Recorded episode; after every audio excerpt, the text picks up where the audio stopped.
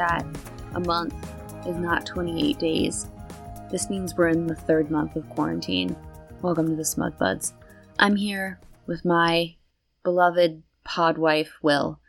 Hi, Will. How are you doing? Hi, Liz. I'm good. How are you doing? So bad. Yikes. we didn't lead. I didn't lead with this on the call No. when we started talking. I this is the first day. I'm hearing. I woke up. I think you saw the nightmare I had. Yes, I did. You you shared that. I, I know we've talked about how I'm not going to talk too much about dreams on this podcast, but I did have a nightmare that I had gone out of my way to pick Will a novelty snow globe. And when I showed it to Dana, producer Dana, she said, This is dumb. Why do you think Will would like this? Because I think it's dumb. And then I cried in my dream a lot. And I Yeah. woke up feeling very bad. And then I proceeded to cry uh, pretty much all morning uh, on and off. At one point, Elliot came out and saw that I was crying and said, Oh, you have little tears. I'll get you a towel. Is it because you burned your arm? And I said, Because I burned my arm on a pan like two weeks ago and it's like starting to heal. I Mhm. said, No, it's not because I burned my arm, Elliot. It's just like a hard day. He was like, Oh, well, I give you a hug and a kiss. Mhm. like, thanks, kid. Um, and- Sometimes dreams are bad. Yeah. Um we didn't record last week That's right. cuz it just felt like I felt like I needed a week off, which I had said to you when we were going to do this sort of like not backlog recording that my only caveat was that I might need a week off. We knew it was a possibility, and we went more than half the season without taking a break. But yeah, I um it would just seemed like not the time with the um revolution that's happening. We did we did a blackout week, as as many content uh, creators and publishers did. Yeah. Um and I'm just feeling really fucked up about Bon Appetit. Yeah, I saw something about that. I wasn't sure if you were aware of it. We haven't talked about it, but wasn't sure if I was aware of it. I figured probably, but I, I saw someone else I follow on Twitter retweeted a reply that someone posted to Bon Appetit. I don't know the context. It said something about so and so needs to be fired immediately, Yeah.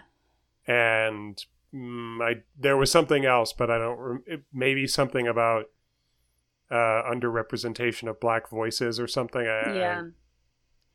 It's like it's actually there's so much shit I can't go into all of it. The sort of very brief timeline is a woman had tweeted and I didn't even realize that this was what happened first until like a day and a half later. A woman had tweeted about how she had had her story about um, Puerto Rican food and she's Puerto Rican rejected and then um, Adam Rapoport, who's who was the editor in chief, had reached out to her and said, "Oh, could you talk about this?" And she was like, "You know, it's just pretty fucked up that I write the story about Puerto Rican food and you reject it because it's too trendy and like too niche." And then Molly Baz, who's a white woman, gets a Puerto Rican dish recipe published in the very next ep- episode issue of Bon Appetit. So that she tweets these like direct messages she had with Rappo. And then somebody is like, why doesn't Adam Rapoport just make the Puerto Rican food? And attached to this tweet was an image of Adam Rapoport and his wife um, that had been posted on Instagram in 2013, but was apparently from 2003 or something like that, um, where he was in brownface uh-huh. he was dressed as a Puerto Rican person. Though he did go out of his way to point out he wasn't actually wearing any makeup. Uh, how does that work? He had shaved his facial hair and was wearing clothing in such a way that it was his and it was Halloween Mhm. and she had labeled it uh with my poppy Mm-hmm. and then like hashtag bro Rican. Okay, so what I'm hearing you say is that he was in brown face without any actual uh, changing the color of his skin. Yeah, he was in brown face because he was his costume because it was Yes. Halloween was Right. being a Puerto Rican person. Right, right. Um, but then from that, Sohla, who is one of the, um, who's the, um, she cross tests the recipes. I think I mentioned her. Mhm. She, um, posted about how when Adam Rapoport had called to, like, had a Zoom meeting to apologize to the staff for this photo, photo she was like, you need to resign. They, and then said that, like, the racial disparities in Bon Appetit are systemic and she gets paid $50,000 even though she has significantly more experience than a lot of her colleagues and that the white colleagues who have shows get paid um, have contracts that pay them above and beyond their salaries and she's never been paid separately for her video appearances and none of the people of color have been paid separately for their video appearances and then it's just like from that it's been like layer after layer after layer after layer um and I guess the reason I'm feeling fucked up about it is there's two reasons. the first reason is that they have videos come out um, every day, Monday through Friday. Clearly, they haven't been. Um, but I uh, rely on rely on those videos pretty heavily as a way to um, not have meltdowns at night. And so, like on a personal level, like I have like certain like things that I have been using for comfort and that that like so like a lot of the podcasts I listen to stopped putting out episodes this week and then with them not putting out stuff I was like just like kind of out of things to like do like I had a routine that was keeping me stable and it was like destabilized Uh-huh. but I'm not important, as we all know. And so the other thing that just has fucked me up about it is like, I think that they, I think that I trusted them and I never should have. And I feel very stupid about that. Yeah. I mean, that's that's a lesson that we all have to learn over and over again, right? In the in the culture that we have come to embrace in the past several years, a culture of uh, a lot of monitoring, a lot of uh, widely sharing information that used to be private, um, Mhm. a lot of uh, speaking, you know, the underspoken, you know, secrets and and truths of uh, industries and workplaces and relationships. The the the lesson uh, at the end of the day is uh, in in one hundred percent of cases, uh, we must not stan uh, anyone or anything Yeah. uh, because It's like, it's like not even like don't meet your heroes. It's like don't have heroes. Try right, not yeah. to like things too much. Oh yeah, yeah, exactly. Yeah. And then J.K. Rowling's a bitch. That is such old news, though. No, it's not that. That's I'm not surprised by this. That's not why I'm su- I'm upset. We've known. I mean, we've talked on this podcast about how she's a TERF. I'm Love to dunk be- on her. It's I'm upset because she's being so fucking harmful to the to to the to the queer community right now, and it's fucking Pride Month. There's a fucking revolution happening. We're having a pandemic, and J.K. Rowling pens a 3,600 word essay that is so cruel and so vitriol vitrolic. I don't know if I never know if I say that word right. And- Vitriolic. Thank you. Probably. And is like really upsetting a lot of people I care about. Where it's Yeah. like she could have been turfy and just shut the fuck up, you know? Mm-hmm. That's it. Daniel Radcliffe's a hero. Well, I mean, he's no Elijah. Wood. He's no Elijah Wood, but some people do think that they are the same. Yes. BoJack Horseman for one. Yeah. so that's how I'm doing. Do you have any other questions or updates you want to do, my love? Um, I can just tell you uh, how I'm uh, doing with a couple of uh, things that happened today uh, that gave me some uh, uh, positive feelings. It, it- the past couple of weeks have had their uh, share of ups and downs, and Mhm. and uh, it's um, uh, difficult uh, sometimes uh, to uh, keep going as normal. and uh, work uh, has been uh, kind of demanding uh, more of my time uh, than than it was uh, Mhm. before, which is not not great timing. Yeah. Uh, but what are you going to do?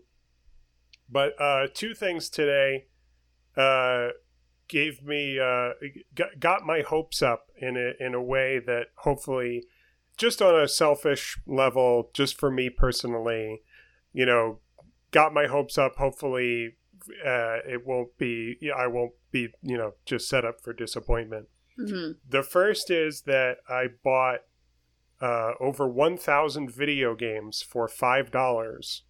Oh, I think I saw Kate Leth tweet about this. hmm Tell me more.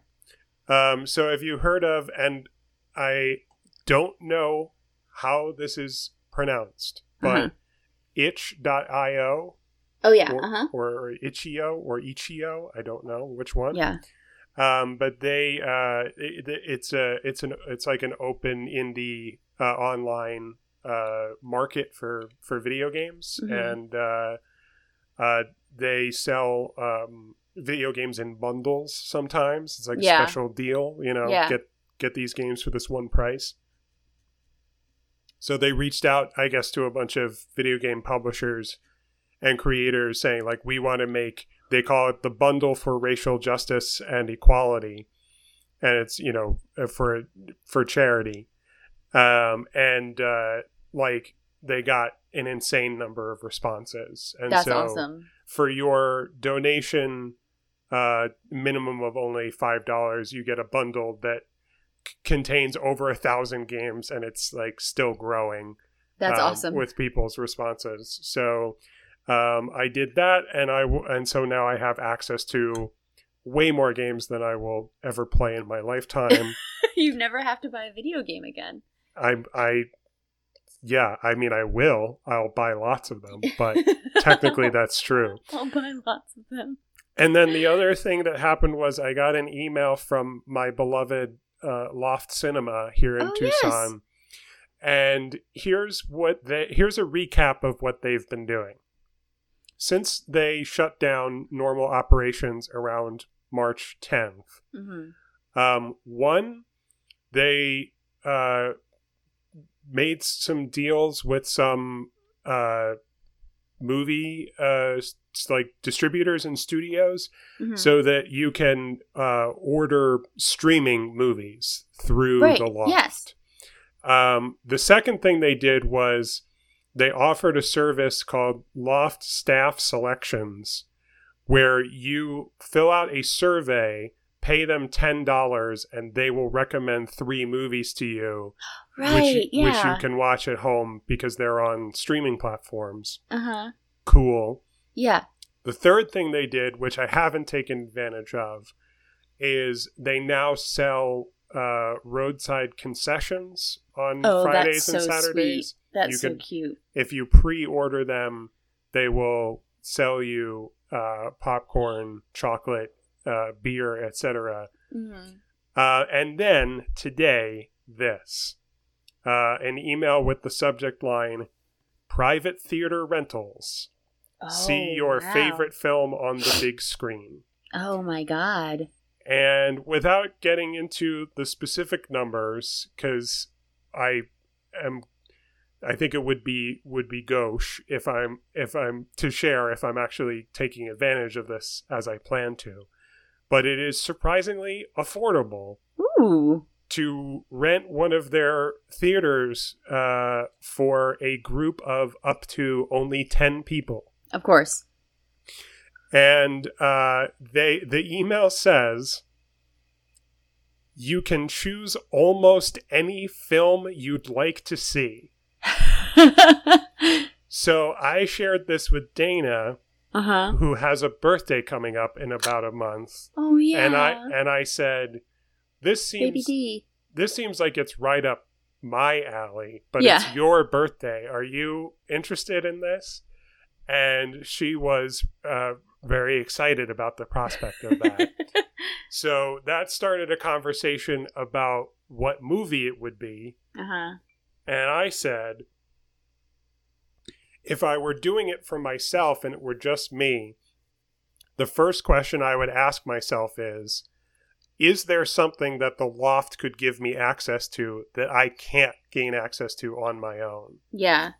So the example that I thought of is uh, when we did when I did my episode of this podcast about Edgar Wright. Yeah. You may you may recall that I mentioned that he has a first feature film that is yeah, that not we didn't widely discuss because we available. didn't have that- access to it. Yeah. yeah. So I was like, okay, if it were just for me, I would be like, hey, The Loft, can you show me Edgar Wright's Fistful of Fingers? Like, can Yeah. you get access to that?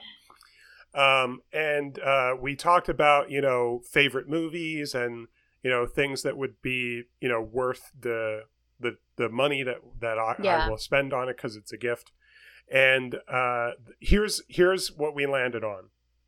This is the mess. So I went to uh, fill out the form that they Mhm. have on their website for booking a private theater rental. hmm And I was surprised by how little they were asking for. Yeah. Uh, and um, they didn't ask uh, specifically, like, what movie do you want? Or, like, Yeah. list three movies. Instead, the question is um, describe your proposed event, Uh huh. which I think is, I think that they just copied and pasted their form for theater rentals back Like under normal normal, circumstances when when people would host events to to the public or to Yeah. their to their very large group. Uh huh. So so here's what I wrote. I wrote uh, private birthday party. if possible, we would like to watch the original all caps original Star Wars. Yes. By that I mean no updates or special edition of the film, e.g., no added Jabba the Hutt scene, no Maclunkey, no CGI dewbacks, etc. Just the original cut that audiences saw in 1977. In is that theaters. possible? If that is not possible, plan B is we would like to watch Spirited Away, please. Thank you. I hope that the person that reads that email is just like, this is my people. I hope so. I, I, I hope it's. I wrote it thinking like, well, maybe this might be a little obnoxious, but that's a risk I'm willing to take. yeah. I hope that whoever reads it appreciates it and doesn't roll their eyes about it. I also think that it's not, I think it would be less obnoxious if you didn't give an alternative. right. But Spirited Away is widely available. Like, there's Yeah. no way they're not going to be able to play you Spirited Away. Absolutely. Yeah. That's Uh, incredible. I'm so excited for you. Thank you. Yeah. So we uh, are supposed to hear back from them within a week. So hopefully, by the time we record again, I will have an update about that. Can I tell you one more? I have two more updates, and they're both Mhm. sad. Great. So we got a butterfly kit for Elliot, and um, he was very cute. So we got the cat. First off, the caterpillars go from being very small to very large very quickly. I was very like, ugh. They turned into what Elliot called raccoons, and uh, then they hatched today. But one of them, I do not think is going to make it. he Uh, was folded over on one of his wings on his back. mm, So instead of being like sort of legs on the ground, he was on his back with one of like the left wing like folded underneath his body, which is not good. Yeah. I kind of blew on him a little bit to see if he was alive, and he was. Um, and Elliot is no uh, stranger to death, Yes. but I uh, could uh, was not uh, in the mood for that Mm-hmm. today. Yeah. And then the other thing is, I have started doing this thing where I look up plane tickets to Tucson in October, Mm-hmm. and they're so cheap. Will Yeah. I could get if I if I fly into Phoenix, I can get a direct flight, which I always prefer Mm-hmm. because it means I'd get to spend more time with all of you. Yes. Is the real the real thing. Yeah. I could get two direct flights to Phoenix for four hundred dollars. Mm-hmm. It was that's like half as much as it was. Yeah. I'm devastated. I'm not convinced that I won't come yet. But I'm not Yes. nearly as convinced that I will as I was in January. Let me describe to you something uh, a a feature of, uh, or perhaps a few features of our new house. Mhm. Um, there is at the back of the house a room which is commonly called here an Arizona room. Yeah. Which is an extension onto the original house. Uh, it's going to be, it's likely going to be more of a living room than the room at the front of the house. Yeah. Uh, there is uh, obviously there, there are two doors uh, leading from the outside into the Arizona room.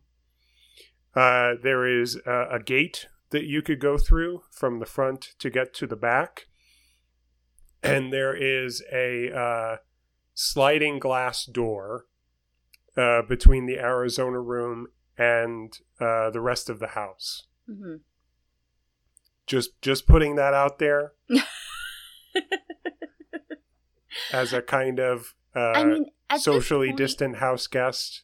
at this i mean unless something insane happens where like the numbers really really spike i feel like the main thing keeping me from coming to see you guys is whether or not y'all are actually seeing each other Yeah. like if if you are at the point where you're maybe not going to the movies or going to the mall yes, as we as we so often did. yeah um but you are you know the six of you sort of visiting each other Mm. Um but yeah, if I had to come and just only see like you through a window, that sucks. Yeah. Uh, however, uh, I mean, it will be October. yeah. It will be a fine time to spend time outside Yeah. and socially distant hanging out uh, could be done. Obviously, it's not ideal, But, but, I'd have to pick one of you to not be socially distant with. because you would be staying. Yes, because I need to be in a car with one of you. Uh, wh- because what for a pickup from the airport? yeah. Okay. And at that well, then- point, fuck it. Let me just hug you all the time. if there's if you're flying into Tucson, you know there's such a thing as Lyft and Uber. That's not any better. What? Uh, We Yeah. don't need to talk about my travel plans right now. okay. I did not like the idea of traveling to just stand six feet away from all of you. Either you're willing to let me hug you or you aren't. Okay. Good to know that those are your terms. I'll see you next year. um so Will, um I know um that you know what we're talking about today. Are you skipping right past old business? Oh right, what's old business? Let's just Sorry. hear that. Let's just let's just go into old business. Oh, business. Okay, here we are in old business. Real quick, it's been a couple of weeks since uh, the last episode we put out was the pub quiz episode. Oh yeah, yeah, yeah. Have you uh, heard from anyone who listened to that? Yeah, I heard from Dave Ote of the Pod Sarah who said I did not keep track on anything, but I did get all the Rupi Kaur ones right. Nice. Rupi Kaur, Rupi Kaur. Good to know. Um, I've heard from two people. Uh, one is Dana, who Mhm. said that she was not keeping score, but she definitely did worse than you did. So that's one, and that must Love be you, nice Dana. to hear. And then the other uh, person I heard from was my mom, oh, who uh, texted me, uh, Daddy and I got 27.5. oh, so I like knocked your mom out of the park. You did you did better than everyone I've heard from. she she went on to say, uh, "I gave us half points when we got partial answers or when our answers were close. Our best was seven points in rupee or poo. God Our- bless them. Our worst was half a point in video games, Oh, which I'm guessing I didn't ask, but I'm guessing the way that they got partial credit was from the uh, Dr. Mario question. yeah, yeah, yeah. I will say that makes me feel a little bit better about how we um uh curved my results. My they Mhm. graded me on a curve because Yes. they apparently also graded themselves on a curve. So it re- Mhm. feels like they truly did get ten points less than me. Perhaps yes, yeah. No, and that was that was the spirit of the quiz as intended, and so I uh, to you I say congratulations on Thank you. besting all of the competition that we're aware of. Uh, do you have any other old business? I don't. Mm, no, I'm good. So the thing we're talking about this week is um, something I think you know I'm incredibly smug about. Mm, yes, Yeah. something I, ha- I have heard you talk about before. It's Catholicism. Ah, no, it's not. Will, what are we Hmm. talking about? I've been Oh. try- I've been waiting to do that joke all week.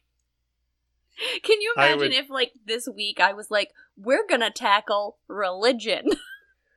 I I listen. I'm open minded enough to uh, accept that perhaps I I will I will enjoy this conversation very much. But in theory, before we have the conversation, I gotta say, you you you really you really teased me with that because I would I would much rather have that Catholicism conversation than than the conversation that we are going to have. we could never have a. I could never be the smug one about Catholicism. It's fair. It's I was ra- I was raised out of the church.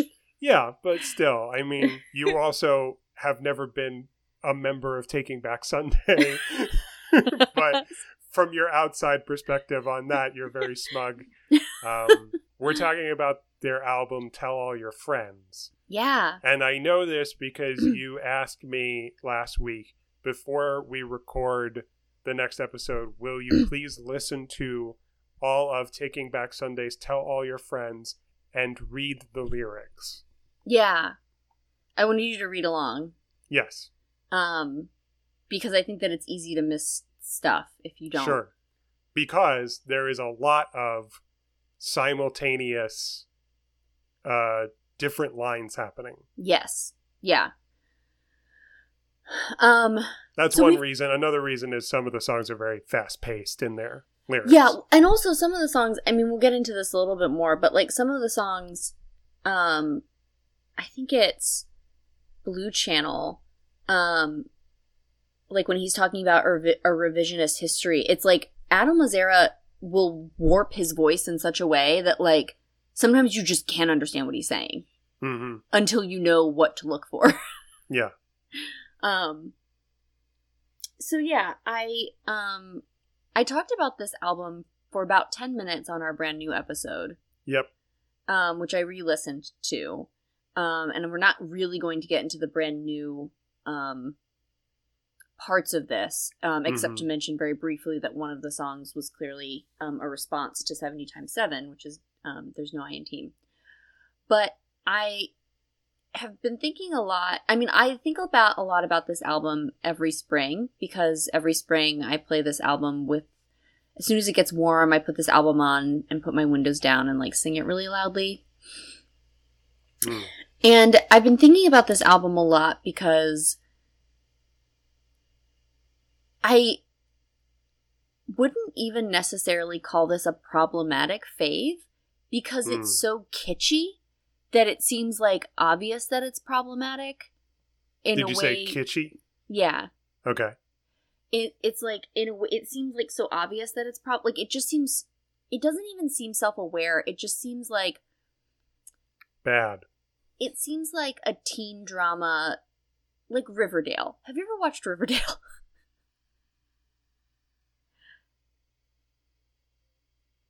the TV show? Sorry, I had a little internet hiccup. What TV show? Riverdale? Hmm, yes. So Kenny watches Riverdale and it's there was an episode recently that I was listening to when, when I was playing Animal Crossing and Veronica it's like we're like deep into it at this point. But uh the principal accuses Veronica of having found a flask in her locker. And Mm. he's like, "What do you think the recruiter at that prestigious university you applied for would think of this?" And she says this line, which is, The recruiter already saw me drinking alcohol at my speakeasy. hmm And none of those things were hyperbolic. All of those things were true things, literal things that had happened in that episode. Sure.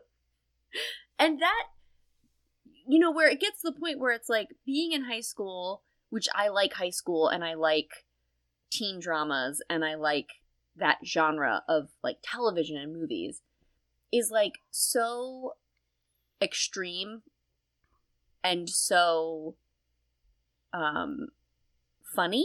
Hmm and i really think that tell all your friends is a perfect album for what it is like for the moment that it encapsulates and i also think that this album is different than a lot of the other punk rock emo albums that came out in the mid aughts Okay. because I think that it addresses themes um that go I think that it its execution is different and I think it addresses themes that are different than most of those albums at the time. hmm And so I have a thesis statement. Okay. Well, it's four it's four tenets that I want to discuss when we talk about this album. And also I want to say, Will, that I know Mm. you don't like this album. No. and I really want you to be tender to me because I had a very bad day. and if you're too mean, I am going to start crying.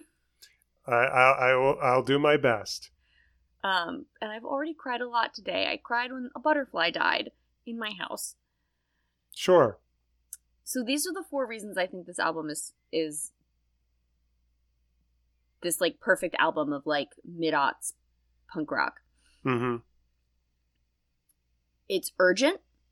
hmm each song pushes forward to a swell and a break, which is um very much I think a feeling of being a youth, which is that Mhm. like there's an urgency to everything because of the like fleetingness of it. hmm Um I it's not feminist as we've discussed, but I think it does perfectly encapsulate like a specific way in which it's not feminist. um which feels like very much like a historical record to me when I look at it. hmm Um its conversational delivery allows for a complexity which is at a bare minimum like sonically um that other punk albums of the time did not. hmm and then the arc and themes that are emblematic of it has the arc and themes that are emblematic of a high school experience um which is that it's boisterous it's pompous and it's hyperbolic but that makes it fun hmm instead of like serious hmm does that make sense Yes. I mean, yes. In in theory, absolutely. Yes, sure. It makes sense.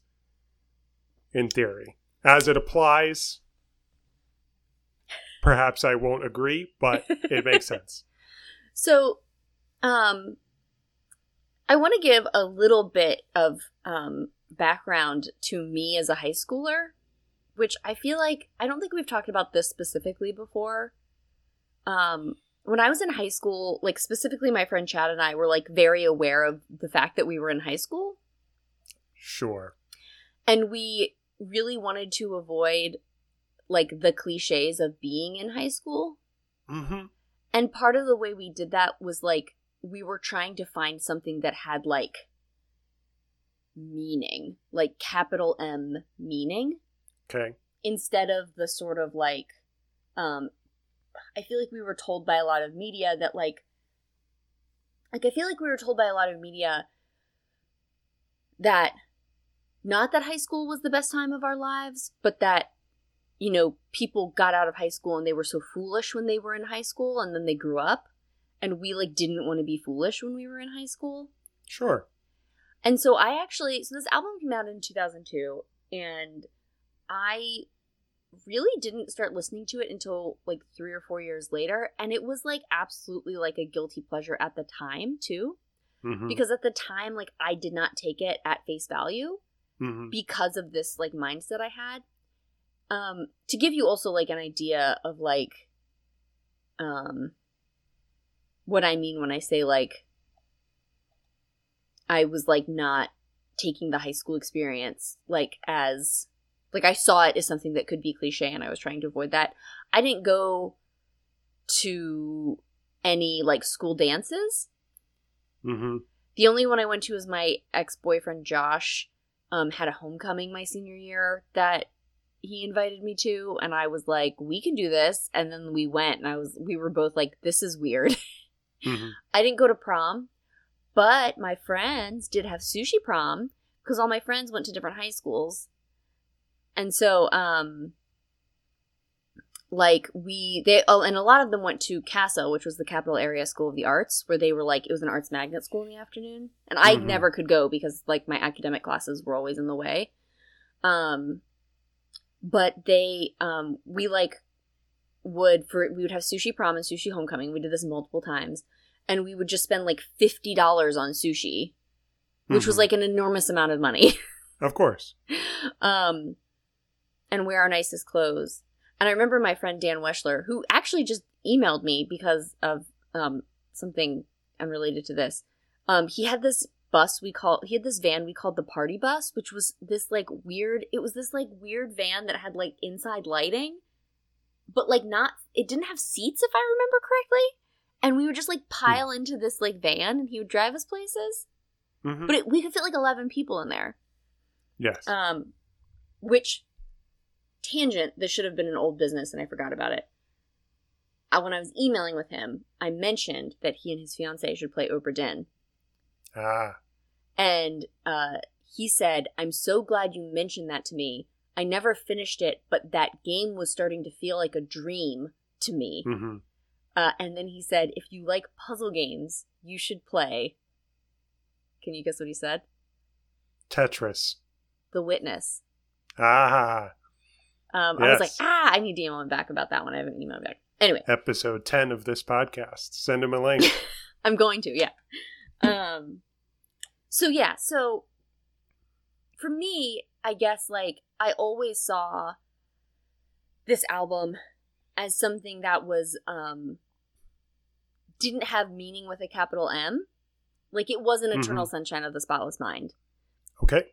It wasn't The Science of Sleep. It wasn't Amelie. Um, it wasn't The Life Aquatic with Steve Zissou.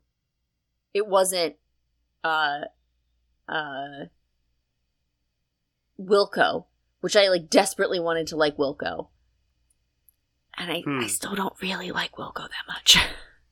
That's interesting. Okay, so you you transitioned from you named like four of your favorite movies, and then and then a band uh, that you want to appreciate because you think that perceived capital M meaning is there, yeah, but you've never accessed them in that way. yeah.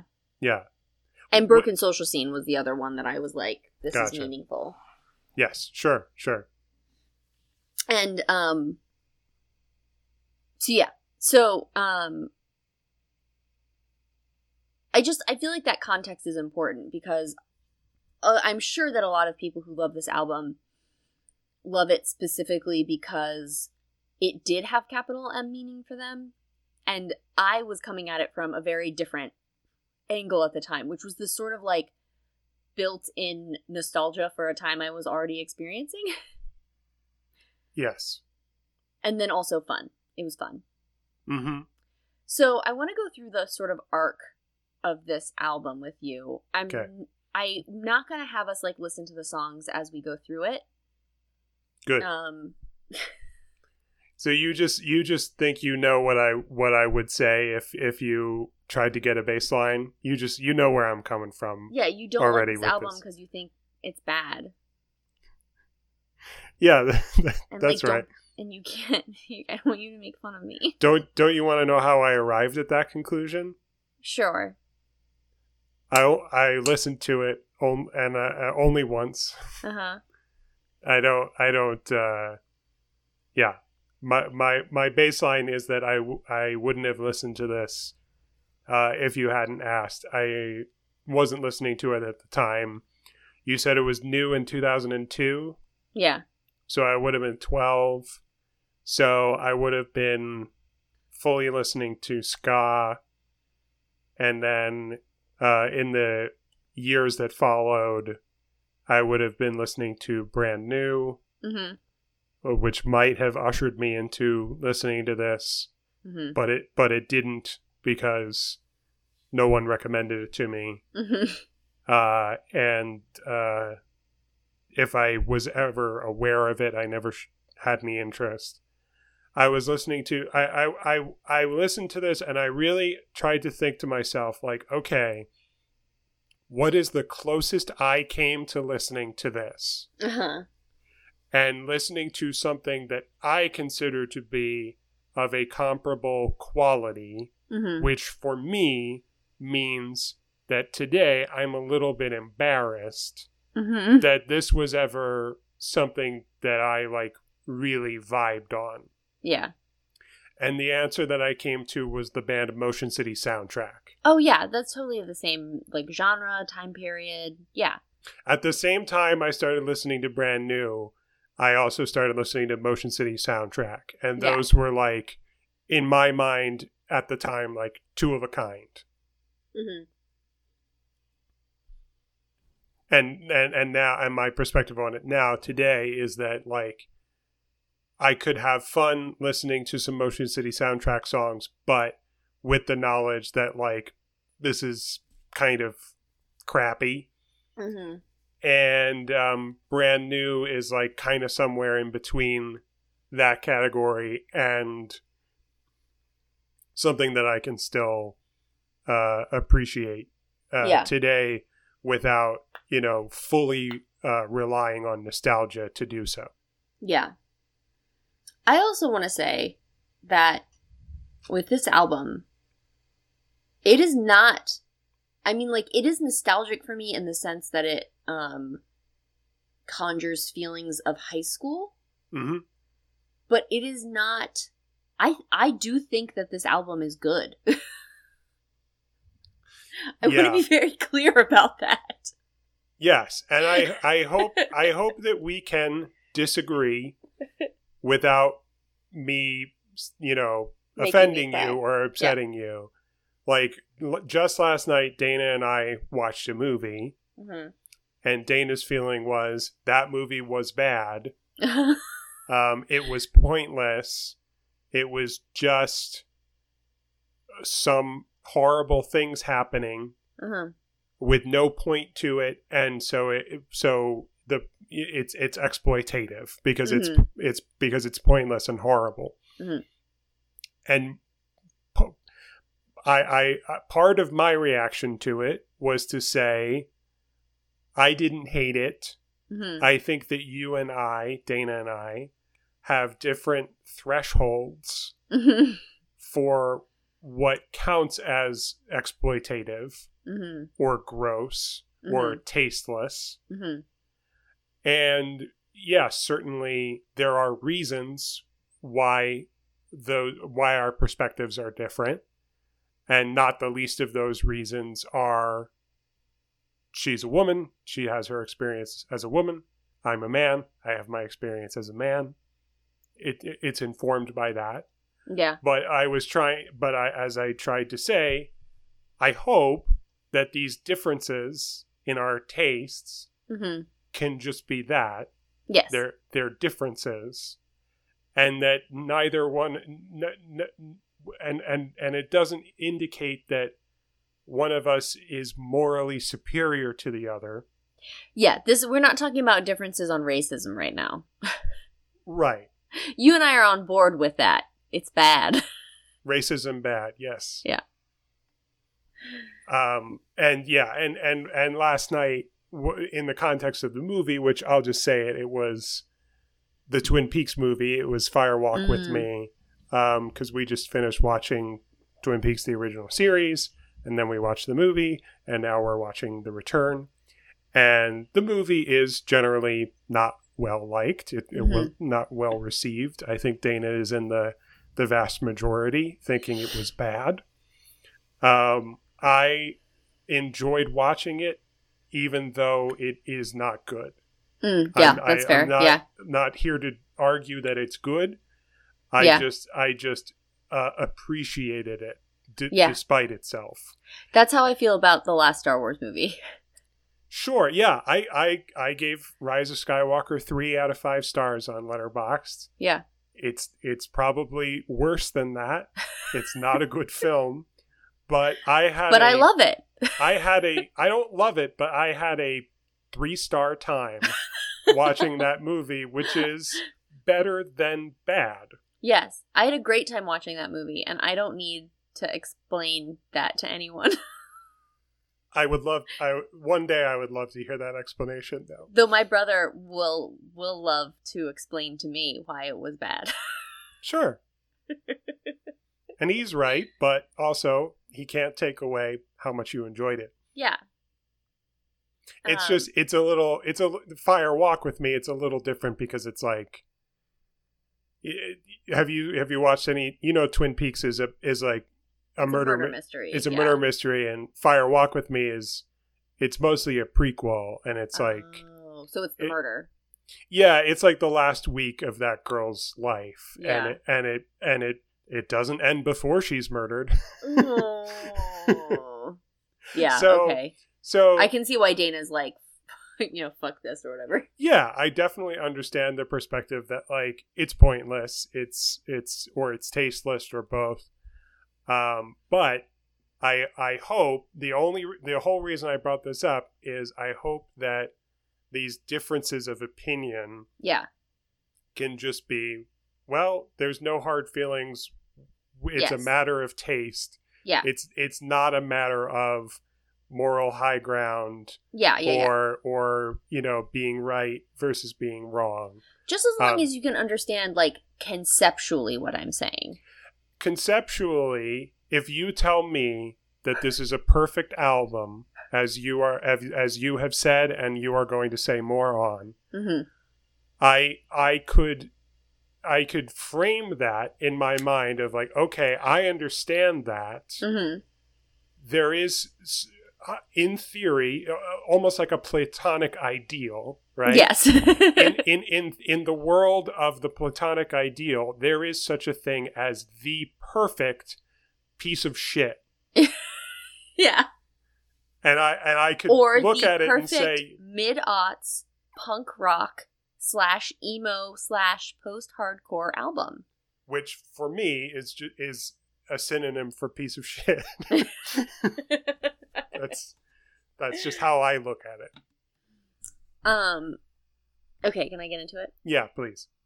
So, um, the album starts with a song called "You Know How I Do," Mhm. and starts with two lines that are uh, oft quoted. I have a friend who's pregnant right now, and she recently tweeted me, "So sick, so sick of being tired, and oh so tired of being sick." Yes. and this line, this song does a couple of things, um, that I think really set up the rest of the album. hmm So the first thing is that it um has a misheard lyric of mine, hmm which we did not talk about, I don't think, on the episode. Which is that he says, so obviously desperate, so desperately obvious. Again, this is like another like play where he's taking words and flipping them. Yeah. I thought it was so obviously desperate. Mm. Like like somebody being loud about their desperateness. Sure. Um, and honestly, my version's better in this one case, but that's fine. Um, but the other thing that it does is it sets up both um misogyny. Hmm and it sets up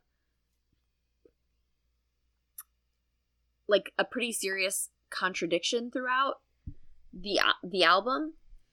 Um and also sets up that this album and this is i think part of the strongest part about this album which is that this album is very often if not most of the time not about a female romance Uh huh.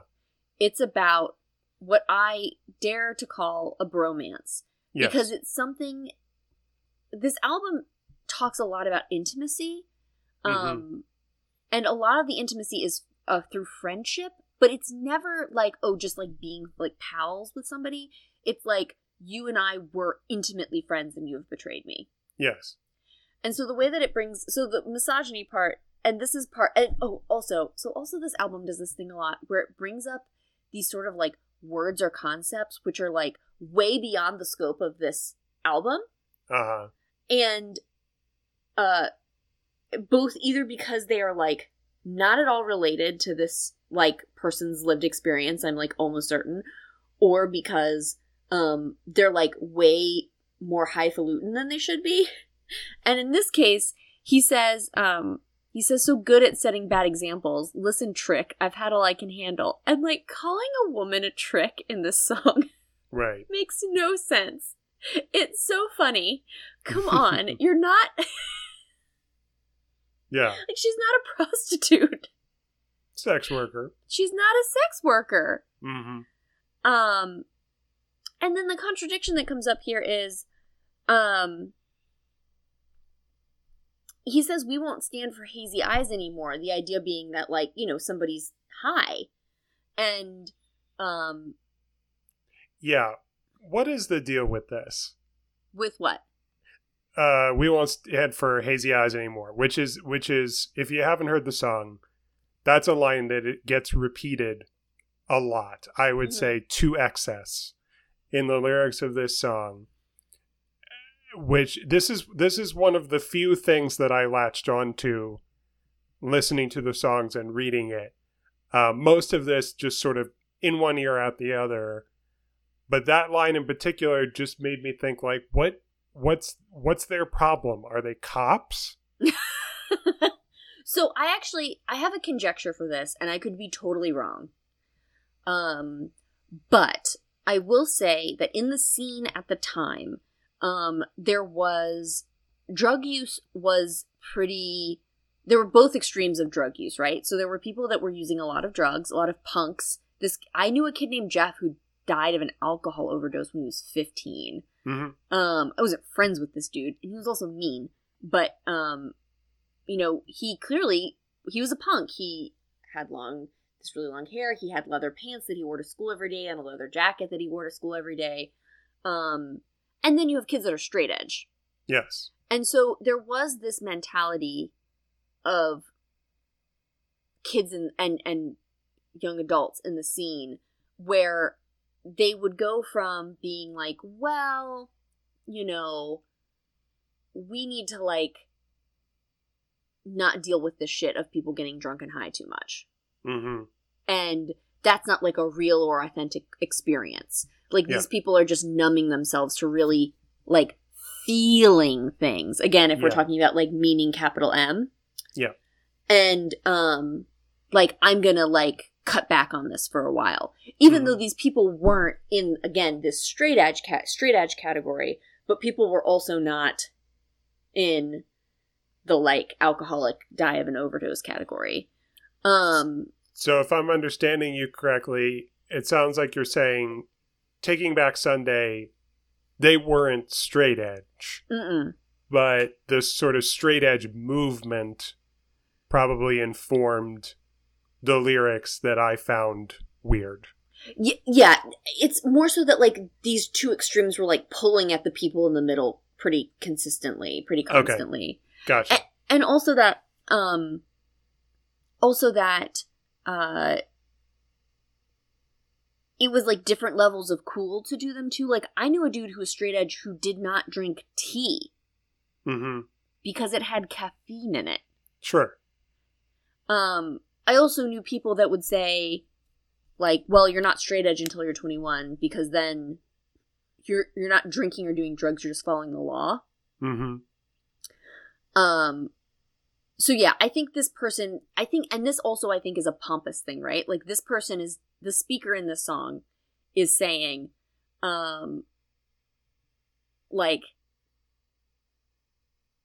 oh well, I'm like too good for drugs right now. yeah so they're they're positioning themselves even though i don't think it's something that they that he actually believes I think that's I think that's part of the reason why I responded to it negatively Yeah. is because even just at a glance, even like not really, not repeat listening, not you know giving giving it too much of my attention, Mhm. that that pomposity uh, really came through, and uh, that's part of part of why I think it's obnoxious The other and thing not, that not in a fun way. Yeah, that's fair. Um the other thing that he does in this song is he sets up this like friendship situation where he says, "Think of all the days you spent alone with just your TV set and I." Um and one could argue that like the we don't know the gender of the speaker here, but then he says they get to the end of the song which is let's go. He smoked out in the back of the van says he's held up with holding on and on and on and on and on. And so now we know that the you in the song like is a he, right? Hmm And so this first song is setting up this whole album to have an arc that is like looking at this intimate like friendship. Um don't worry, the girls will show up. the girls will show up, but the romance romance will show up. Um but the real tension here is coming from this relationship with a friend. You you you know this obviously way better than I do. I I just um I hear what you said and uh, I just want to make sure that there isn't room for another reading. Yeah, sure. There's there's no there's no other guy in this song. Like you you said you said, "Oh, well in this last stanza Mm, he's smoked out in the back of the van, that must be the you from the rest of the song. yeah. There's no there's no chance that the you is in fact a girl and that he the he of the he is is like the other guy, you know. It's Like possible. let's go, he's smoked out in the back of the van. Ditch him, get with me. Mm. Yeah, I think that that's um a fine reading as well. And I think that that also fits into this sort of tension which is like you know constantly navigating friendship and romance. Yeah. Um which we'll we'll talk about more which is that like part of what is hard about finding capital and meaning in high school is that everything is so fleeting and so like romances that you have are real but you sort of go into every romance knowing that you're going to break up. hmm and um i think that part of the frustration of this album is that like best friends could mean friends forever in a way that your girlfriend's not going to Mm. um but yeah That's- yeah, that's an interesting perspective. But i always that- and i i always read the let's go as a turn mhm. where um it, because of the break that happened with let's go it was shifting perspectives and that's how the the you became a he but i don't think that your reading is is bad Yeah, no, that's what that the way that you are comparing it to um, feelings and situations that are familiar to me from high school. That's an interesting perspective, and that's a way in for me. the the the the count the counterpoint to that way in is that Mhm. my next question immediately becomes why are these dudes singing about relationships that apply to high school like what like why are they why are they writing songs about that that that are so relatable to to high school at all Well, I think that they were young when this album came out. okay So I'm saying high school. I think that it could count for like early 20s. sure okay But let me do math really quick. you calculating ages Yeah. Where's where's my calculator? Oh, I have one on my telephone. So Hmm. Adam Lazzara, who's the lead singer, and they're all about the same age. sure So in 2002, he was 21. okay So their lived experiences were, I mean, that's when the album came out. They'd written it yeah before then. right And there's also ugh, something to be said. so the first um, five of the songs on this album that Victory Records put out, they had recorded like in somebody's house as a demo that they Mhm. also called "Tell All Your Friends." Yeah. Um, now, of course, the the lyric shows up in a song which we haven't gotten to yet. But I was um listening to this sort of like talk thing they did that they posted on their YouTube channel, which we'll link in the show notes, where they were talking about 20 years since Tell All Your Friends, and they were like, "Oh, it was like social media like barely existed." So Yeah. so we were like, "Please just tell all your friends about our album." Yeah.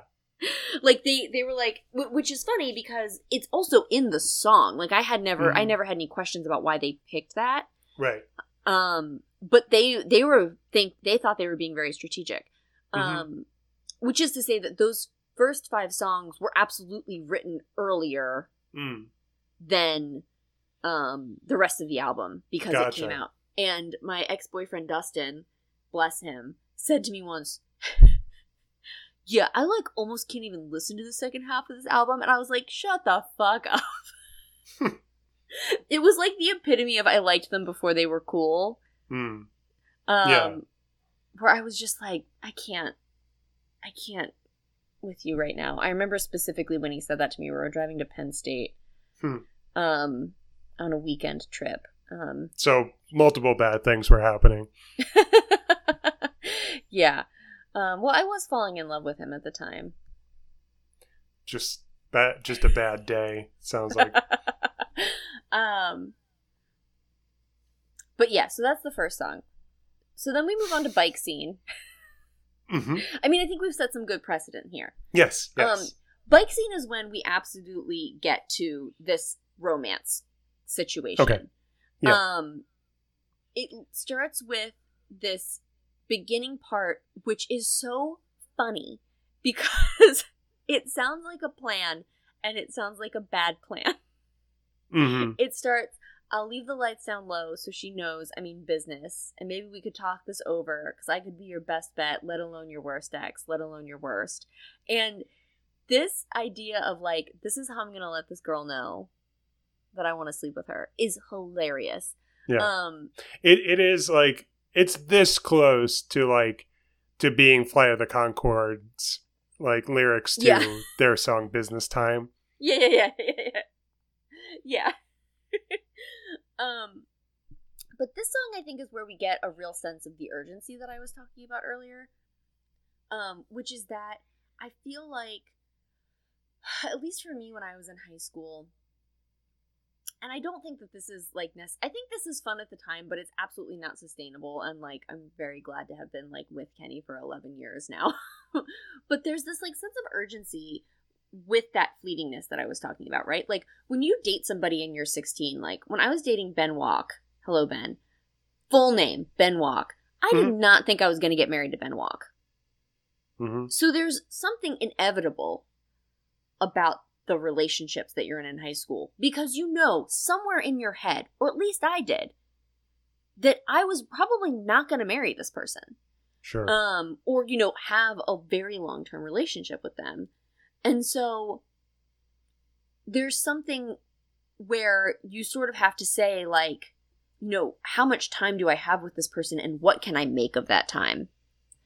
And that's how I think that some of these relationships can then be not great. So here he says this line, which again is iconic I want to hate you so bad, but I can't.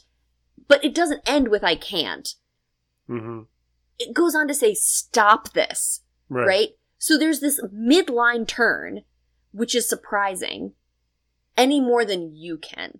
So the idea that these two people are trapped in this like inevitable and fated relationship just feels like so much like the crashing of a romance that you have in high school.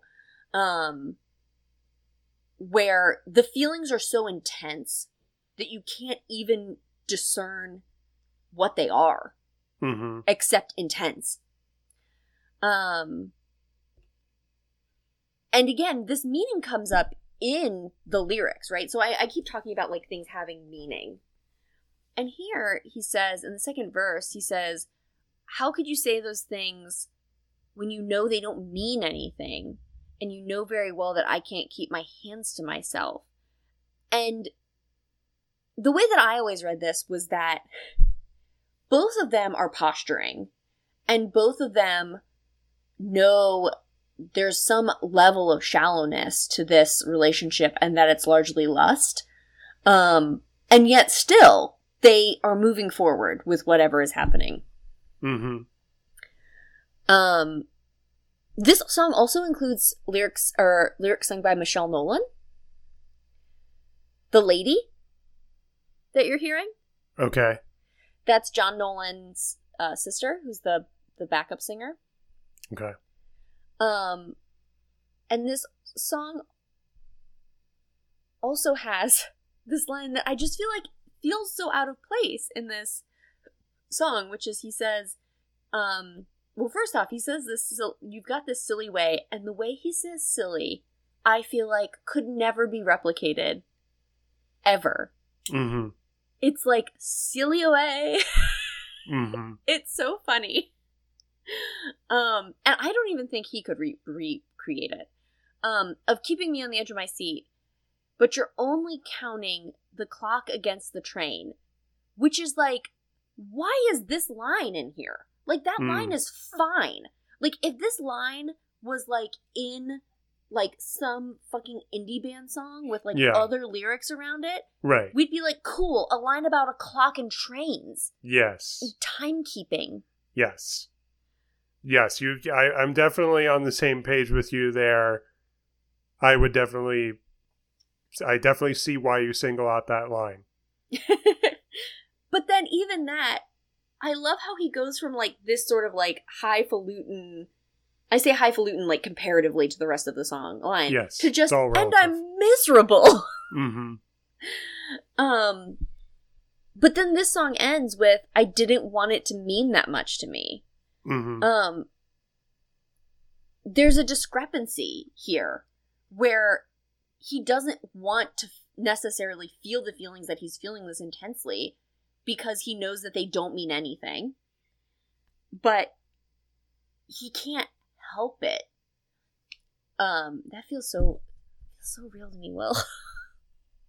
It's fair enough. okay.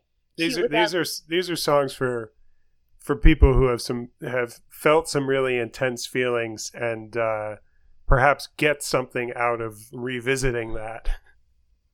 oh do you not feel intense feelings just constantly I I have in the past. and uh, I I prefer to live uh, moment to moment. Um, so cute without the e cut from the team. I did learn from that video where this name of this song came from. I guess there was this dude. They named him, but I didn't know who he was. Who was selling merch when they were on their first tour, and I guess this like dude was really like, um, he would get like a like a phrase stuck in his head, and this particular night, they had like recorded the song, but they hadn't named it yet. And um, this particular night, anytime somebody annoyed him, he'd be like, "You're cute without the e, cut from the team," and would like, like throw his like thumb over his shoulder, like "Get out of here," Yeah, which I think is very funny. Um, as as a thing to say,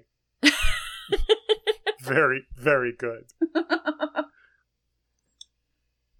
um, so this song is probably, I think it's their most famous Yes, either after You're So Summer, You're So Last Summer, or like more famous than You're So Last Summer. I think this is number one in terms of uh, its uh, impact on Yeah. the culture.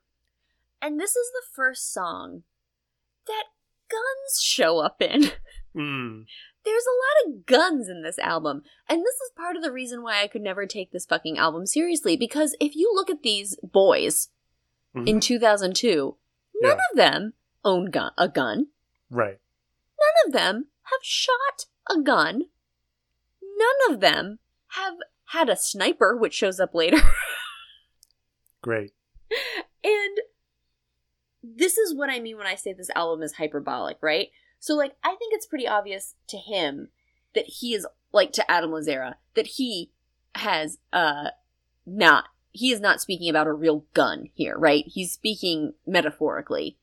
Um, and I feel like in this time period, this was imagery that was popular hmm Like to go sort of like to take something to its fullest extension and this was like one of the fullest extensions of those things.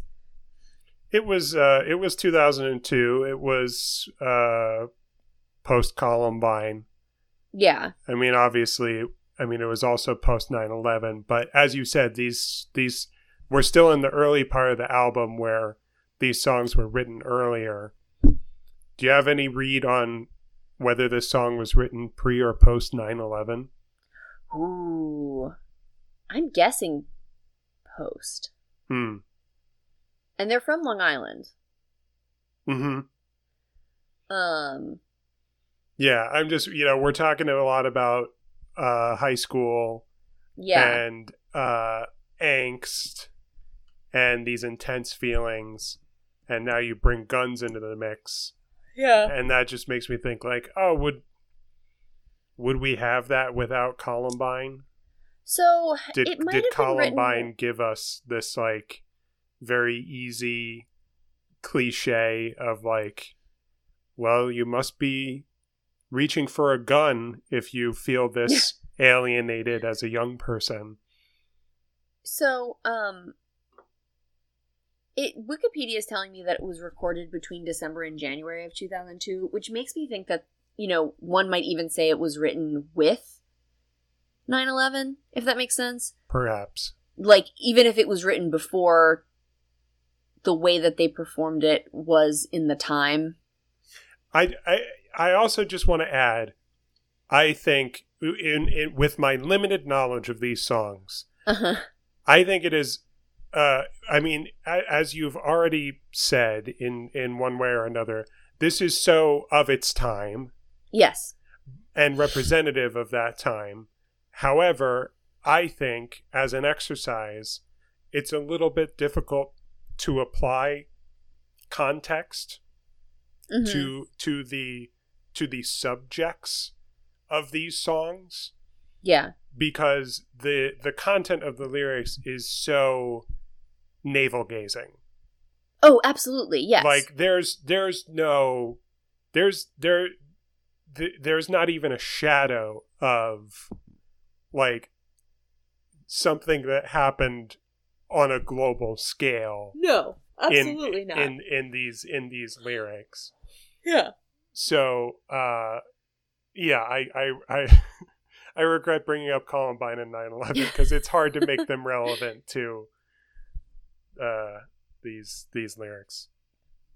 I mean, something I have been talking about a lot, um, and I, I've talked about this before with some friends, which is, I mean, to bring up to call back to Bon Appetit. One of the things that happened with Bon Appetit was um, one of the contributors, Alex Delaney, had a Tumblr, and Al- Delaney's the youngest one out of everyone. He's like twenty seven.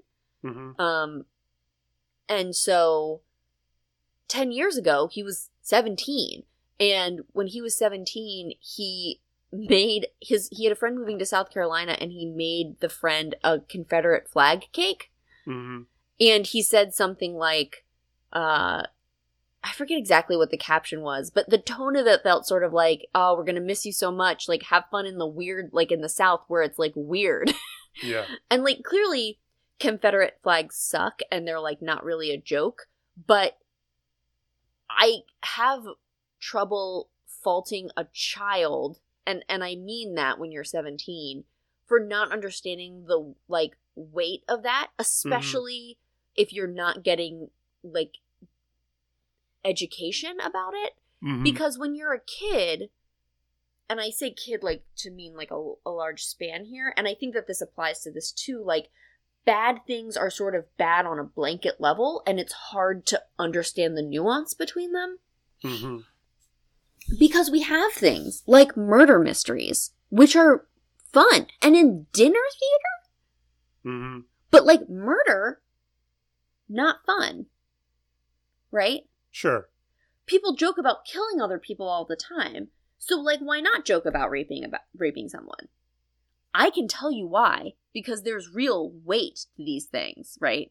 And these are people's lived experiences and lived pain.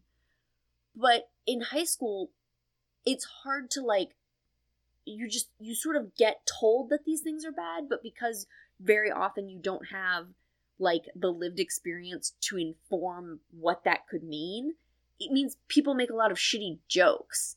hmm And also do things like put guns in their songs, not understanding domestic gun violence is this like very real thing.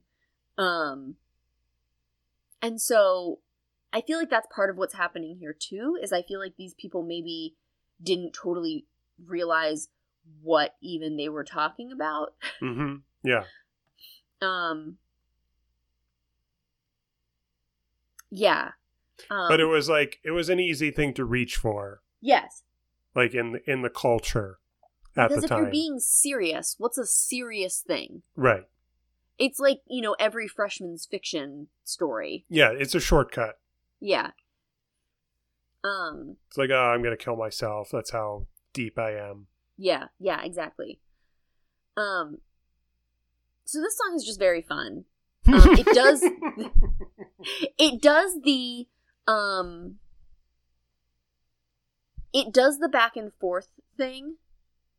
Um maybe it might be the pe- it might peak in this song. okay. Yeah, the Um, the vocals, the multiple vocals. Yeah. Um it's so chaotic and you have to pick, pick a lane, right? Yeah. Um and in this part it's got this particularly great thing because it's got John Nolan saying very quickly, hoping for the best, just hope that nothing happens. A thousand clever lines unread on clever napkins. I will never ask if you don't ever tell me. I know you well enough to know you'll never love me. With Adam Lazzara's voice sailing over the top, saying, Why can't I feel anything from anyone other than you? And this is like so fun. You've got this like thing that's like bipping and bopping along on the bottom with this like very generalized statement at the top. But again, it's the statement that's sort of this thesis statement, right? And I remember writing in a zine about my friend Jeremy, who I had sort of date I dated for three weeks and he cheated on me with a French horn player, that um like maybe I'm just always going to only feel this way about Jeremy. Because I had tried to feel other things for other people and it was not working out. And when you're 17, a year feels like a very long time to feel this way about one person. Yeah. Um But also this song um which I think is focusing more on the this female relationship again does this turn at the end where in the outro he says i stay wrecked and jealous for this uh for this simple reason. I just need to keep you in mind as something larger than life. And you have nolan come in singing she'll des- she'll destroy us all before she's through. So this this woman is like maybe flitting between them. I mean i think that's the absolutely the implication and there's no i in team. Um but there's this question of like she like she's the enemy right hmm because you and i we're the real deal. We're best friends. And you can't you can't let this happen. Yes. so that's cute without the e. Um so next we have there's no i in team which as we've discussed is the um brand new response. Um and this is where it gets like almost as like sam martin and i have talked about this like it almost starts to feel like homoerotic in terms of like how like intimate he's being like how desperate he is to want to be friends with this dude still Yeah. so the conceit of the song is like that the the one person like the dude slept with the girl whether or not they were dating at the time or if it was after they broke up it's like not clear but there are these like um sort of key phrases are so they're talking about fighting with each other blah blah blah you know men only know how to communicate through physical violence i don't actually mean that i mean like that's the like tone but then there's this line about how he's soaking in sympathy from friends who never loved you nearly half as much as me. Mhm. like that's I mean, what a what a tender line. Like what a tender admission in this album? Like in this album from this time period. Mhm. And then later, and this is one of those things that like I didn't really pick up on until like I was really closely reading the lyrics as I got older. But the chorus is the chorus says, Don't believe me when I tell you it's just what anyone would do. That's in quotes. Like the speaker is saying, like, don't believe me when I'm telling you, like, me reacting this way is just what anyone would do. And then he says, Don't believe me when I tell you it's something unforgivable. And that's like, that takes some untangling, right? That's not something Mhm. you understand right away. He's saying, Don't believe me when I tell you I can't forgive you. I can forgive you. I can Mhm. forgive you. Let me forgive you. Um um and of course this is where um we get the um the uh starting to repeat the best friends means best friends means but not actually finishing what it means. And then we get to the end which is the hyperbole in this. Best friends means i pull the trigger best friends means you get what you deserve. Cool. but again i can't i can't believe it. Like i cannot believe it. Um because the line before that is don't believe me when i tell you when i tell you it's something unforgivable.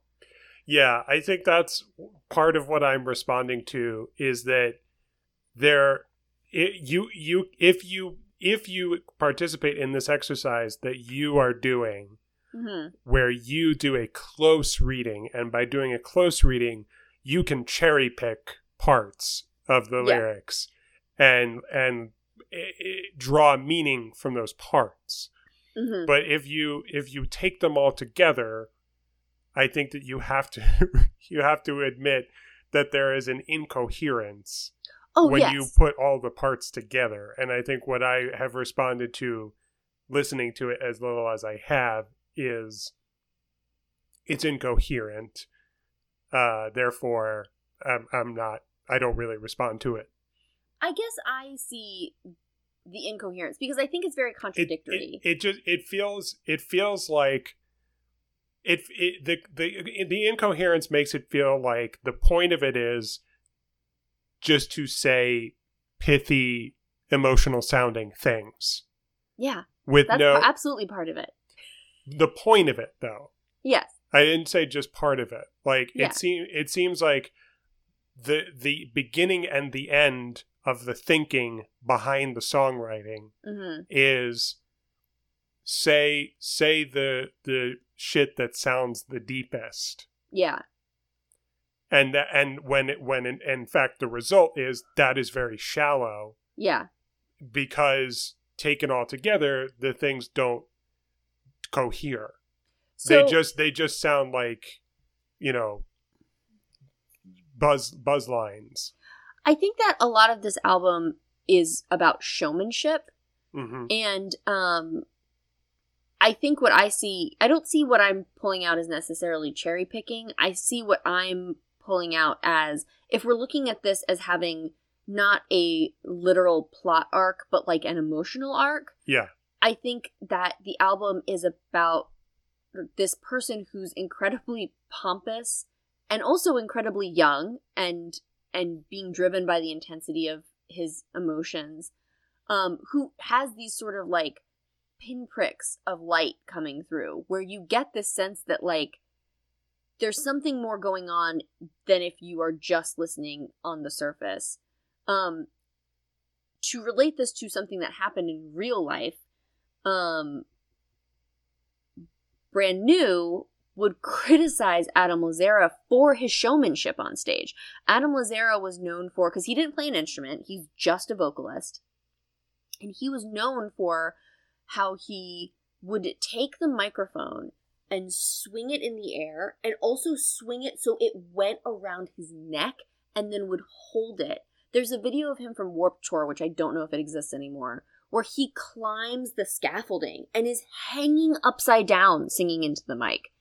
And so, uh, Taking Back Sunday put out a shirt that said like mic swinging since 2002 and brand new put out a shirt that said mics are for singing not swinging.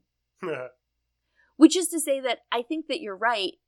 Like a lot of this is incredibly pithy. I think that part of that is part of the showmanship of this band as opposed to the other bands yeah, and I think what brand new was latching on to is that I think it's very it's it's it's easy to look at that and and see uh a superficial quality. Yeah. Um and I guess also my point is that I'm like into it being superficial because I think it's fun. Mm. Mm-hmm. Mm-hmm. Great Romances of the 20th century my song because it has my month in it. September never stays this cold. mm-hmm. I was born in September. Yes. Um. And this is also like just about when you're looking at the sort of like urgency of these songs, like this song is desperate before it peaks which we get in the next song. Um, and this is now um, shifted back to the focus of the woman in the romance. Um, because he's talking about um, them having some sort of relations, and what those relations are are up in the air. Um, there is this line that the line that's sort of famous from the song is she says, Come on, come on, let's just get this over with. Which is also one of the few times that we actually get to sort of hear from the woman. Very often, the woman is e- even like a pawn between these two men, as I've discussed. Um, and I think it's interesting that we hear that from her because it absolutely could be taken as like like a sexual encounter where she's like, let's just get this over with. Like, and she's feeling very defeated. But I think it also could be like them breaking up, them having to like have some sort of talk about something. And I think that there is like a real tiredness to this song that I've always really liked. Um, and what was the other thing I wanted to mention about this song? Um, Right, this is what this was. So the way this song ends though is so like in your face. He's singing I'm in your room. Is this turning you on? Am I turning you on? I'm in your room. Are you turned on? I'm on the corner of your bed. I'm thinking maybe are you turned on? Are you turned on? And it's so accusatory. It's so it's so like like the pompousness here is like just the mo maybe the most it'll be in the whole album. And something that I think is funny about this is that I listened to a live version of this and I could not find it when I looked for it last night. And he was singing like an acoustic version of this sort of recently, like within the past three years. And he would not sing the Are You Turned On line he had the crowd sing it. And then he said, I just feel weird about singing that line now. To which I say, that's the one you feel weird about? like, out of all the lyrics in this album, that's the one that you're like, I don't know. Isn't that so funny? Yeah. I'll just take this opportunity to say I wonder if the listener is having a similar experience to the experience I think I'm having, which I would describe as you you frame this conversation as you love this album and it's fun uh, and you have a ritual for listening to it and then your deep dive into it is just describing gross thing after gross thing. and Well, okay. honestly like if you just took the frame away, it would sound like you were deconstructing this album for the purpose of a takedown. I think that I'm my experience in high school wasn't gross. But my experience in high school was also immature. hmm And like the idea of getting being able to be in somebody's bedroom when you're in high school is like forbidden, right? Yes. And so I guess my point is yeah, this is like it's not like a healthy relationship, but that's not why I'm here for it, you know? Yeah. Just like when people read romance novels, they're not looking for owning a horse farm and falling in love with a cowboy. Yeah. Part of the reason why there's a disconnect here is that I just don't look back on being in high school in the in the way that to hear you talk about it, it seems like you do plenty of. Yeah, I had a good time. Good. We Um, we, we we we all we all need to to cast our mind's eye upon some better times Yeah. in in times of trouble. Um So Ghost Man on Third is a song that is least easy to understand because of the way that Lazzara delivers the lyrics Okay. And also has some of the most like complicated like lyrics but you like can't hear them. Uh He says it's a cam- it's a campaign of distraction, revisionist history. revisionist history is in this song? Why? because the the songwriter you probably like I don't know had a thesaurus or the or some equivalent to that. They were just they were just putting things in that sounded good. Well, and I think that the other thing that is really so so this song like sonically again is like um the most sort of like broken song from like the singing perspective in the sense that like the the per like Lazzara's like barely enunciating the words. It's like all of the music is like sort of al- almost the pure emotion of sound as opposed to like relying on what the words are saying anyway. Um the one thing that's worth knowing is he says, It's times like these when silence means everything and no one is to know about this, which mirrors in Bike Scene the phrase, um, oh, let me find it. Um, let's never talk about this again.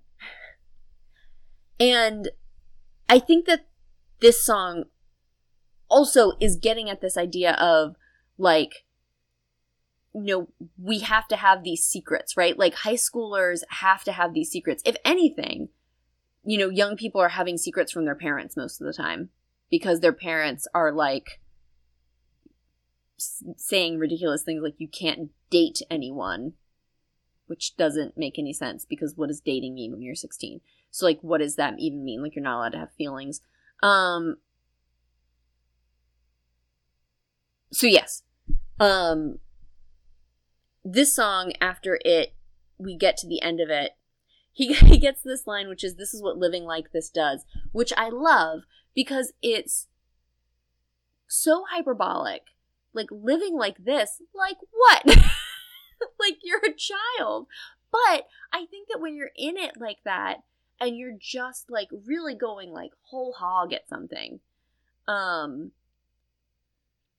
you really think like you know this is what living like this does to me. Like it really wears me down. It really do be like that sometimes.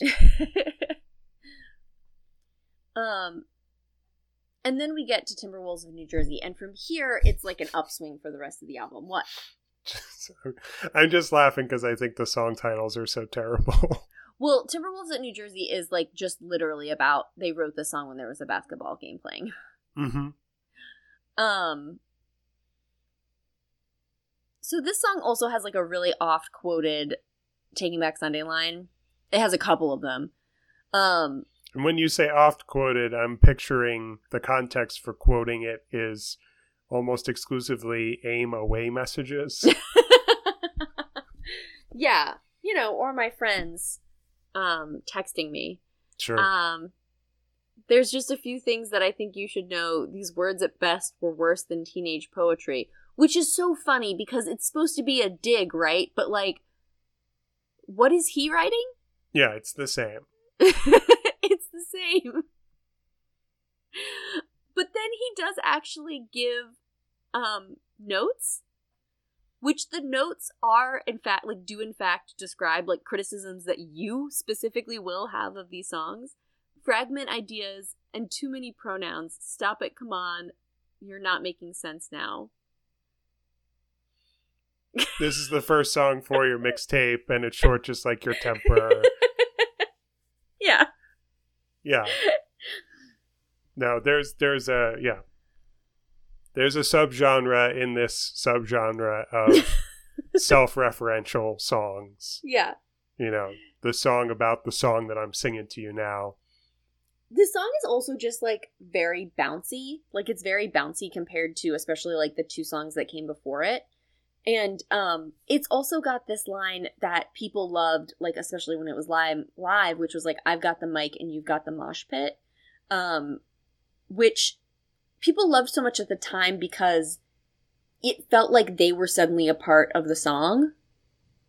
Right? Mhm. Um, and I saw, I haven't, can't believe I haven't mentioned this yet. I did see Taking Back Sunday, but not as a full concert. So I saw Taking Back Sunday in 2014 at Warped Tour. So they did a 30 minute set in Hershey, Pennsylvania. It was like the only time Warped Tour came to Pennsylvania, to Hershey. Um, and they sang the song, and it was like people were thrilled. um, Is Warped Tour like Woodstock now? And if so, how long has it been that? so it's Like it- over. Yes. But at Yeah. the end, was Warped Tour like it like it did like like did it just keep attracting the same people as they aged? No, I would Or- say no. Oh, okay. I mean, I would say that it there was just definitely I- a core group that it did, but I think that it, it really did focus on the youth. I'm just asking because just from my outsider's perspective, uh, uh, 2014 seems late for Taking Back Sunday. Oh my god, To be- 2004. Oh, okay. I completely fucking misspoke. I didn't go to Warped Tour in 2014. Okay. You either misspoke or I misheard you. No, I Oh, said 20. but- I absolutely said 2014. Okay, gotcha. I meant 2004. I that was. I was 14. Gotcha. Yes. Um or like 15. But you weren't 04 in 2014. yeah. You were 14 in 2004. Yeah. Um and so yeah, yeah, exactly. Um so yeah, I saw them. I saw um I think the order was Coheed and Cambria taking back Sunday and Yellowcard back to back. Yeah. Where they had dual stages because they had such tight sets. Mm. And so a band would play like on the left stage while they were setting up for the right and then it would switch back and forth Right. and then there were like littler stages too but these were the this was the main stage Yes. um but yeah it went on for a long time and and it, it when it did end um i think it ended like i want to say in 2018 i'm looking it up right now um When Warped Tour 29 ended. it, 2019 it was from 1995 to 2019 Wow. so i really was there like in the middle of it Hmm. Got out just before COVID. i know yeah Good for them. Um, So, um, yeah, so there's that one. Let me get back to my page. Maybe they knew something. The writing was on the wall. Um. So then we get into Blue Channel. So Blue Channel starts with this like piano-y part, and then there's this sound like um, like someone breathing in. It's like, and then it hits with the guitar part, which is um really cool. Like it's really cool to feel that happening. Um, because it then immediately goes into and i'm not so sure that i'm sure of anything anymore. And so this person who who is consistently pompous is now not as not having as good of a time again. Um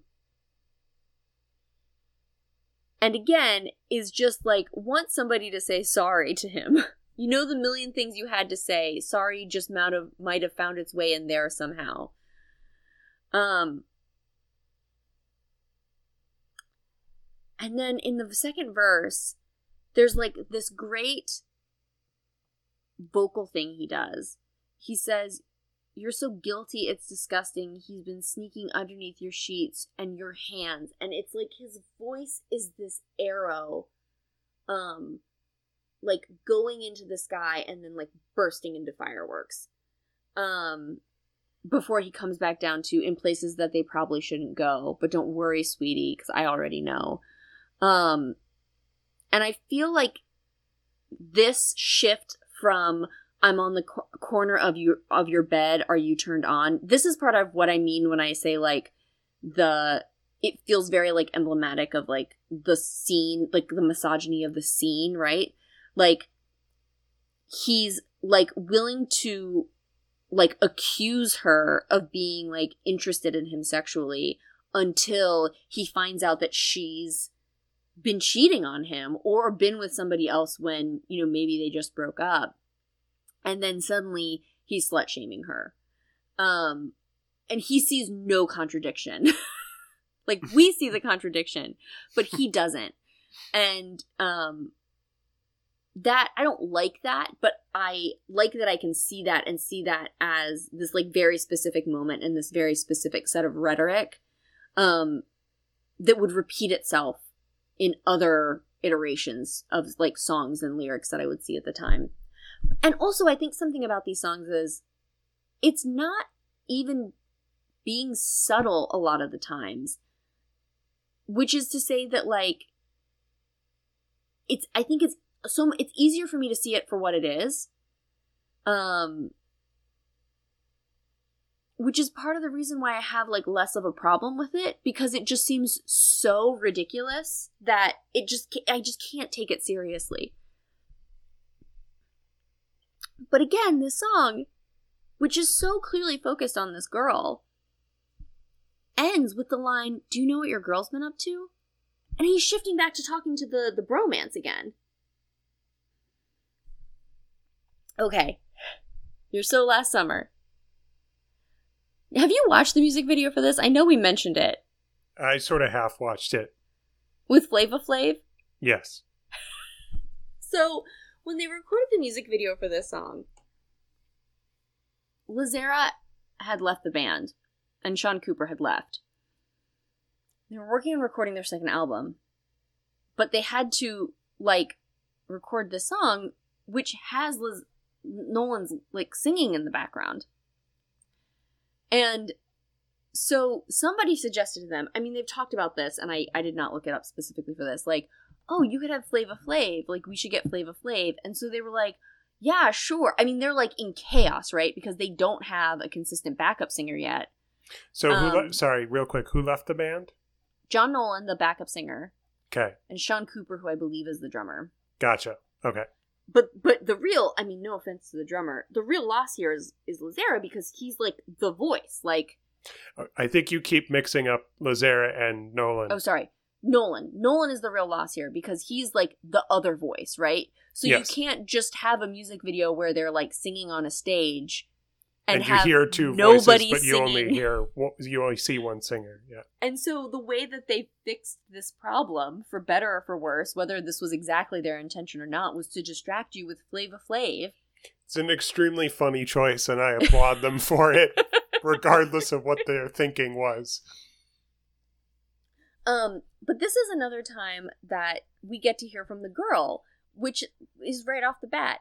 She says, Don't let it go to your head. Boys like you are a dime a dozen. Uh, she said, You're touch overrated. You're a lush, and I hate it. but these grass stains on my knees, they won't mean a thing. Blowjobs, Will. Outside. Mm-hmm. Outside in the grass. You're a touch overrated, and you're a lush, and I hate it. Might be my favorite example of, of songwriting in in in the lyrics of, of the album. yeah? Yeah. Game recognized game just just for that one rhyme. Mhm. It's very. fu- I mean, this is what I mean when I say like I think this album's fun. Like those lines are so fun to sing, um, and I think they're funny. But also, again, it's like it's there's this like pinprick of like self awareness coming through these songs, and Yeah. apparently this the title of this song I learned from this video that I'll post came from they had gone to see um a movie oh and they said what movie it was too and i don't remember now so it was like john nolan adam lazzara and their friend sarah not devotee of the pod unfortunately because she was a small child at the time Hmm. and um I wouldn't put it past them. they had like left the they had left the theater i i mean i i uh absolutely don't think sarah would have been allowed. Um they're leaving the theater and i guess sarah said to them like she was so annoyed with them about something and she was just like oh, you're so last summer. Like you know you're so out of date and you're so out of touch. And uh they were like done. Check mark. That's the name of the song. And this is one of the few song titles i think that actually makes a lot of sense with the song Hmm. because the other ones like like like the blue channel timberwolves of new jersey bike scene like they might be tangentially related but like this one just like actually makes sense like Ah, to say like you're so last summer you're so outdated and then to say like you're a touch overrated you're lush and i hated like they are actually like related to one another I follow. and then this also has the like this was one of those things that like people did take seriously and I did not know why, which was the truth is you could slit my throat and with my one last gasping breath, I'd apologize for bleeding on your shirt. Yes, you've definitely. This is this is not the first time you've recited those lyrics No, on this- this, this- podcast. I'm, this part came up in the brand new episode, but Yes. it was uh ap- it's always worth repeating. Uh, okay. Counterpoint: once is too many times. Okay, but Will, you're here to listen. The smug buds, you're here. You have to listen to me be smug I- about this.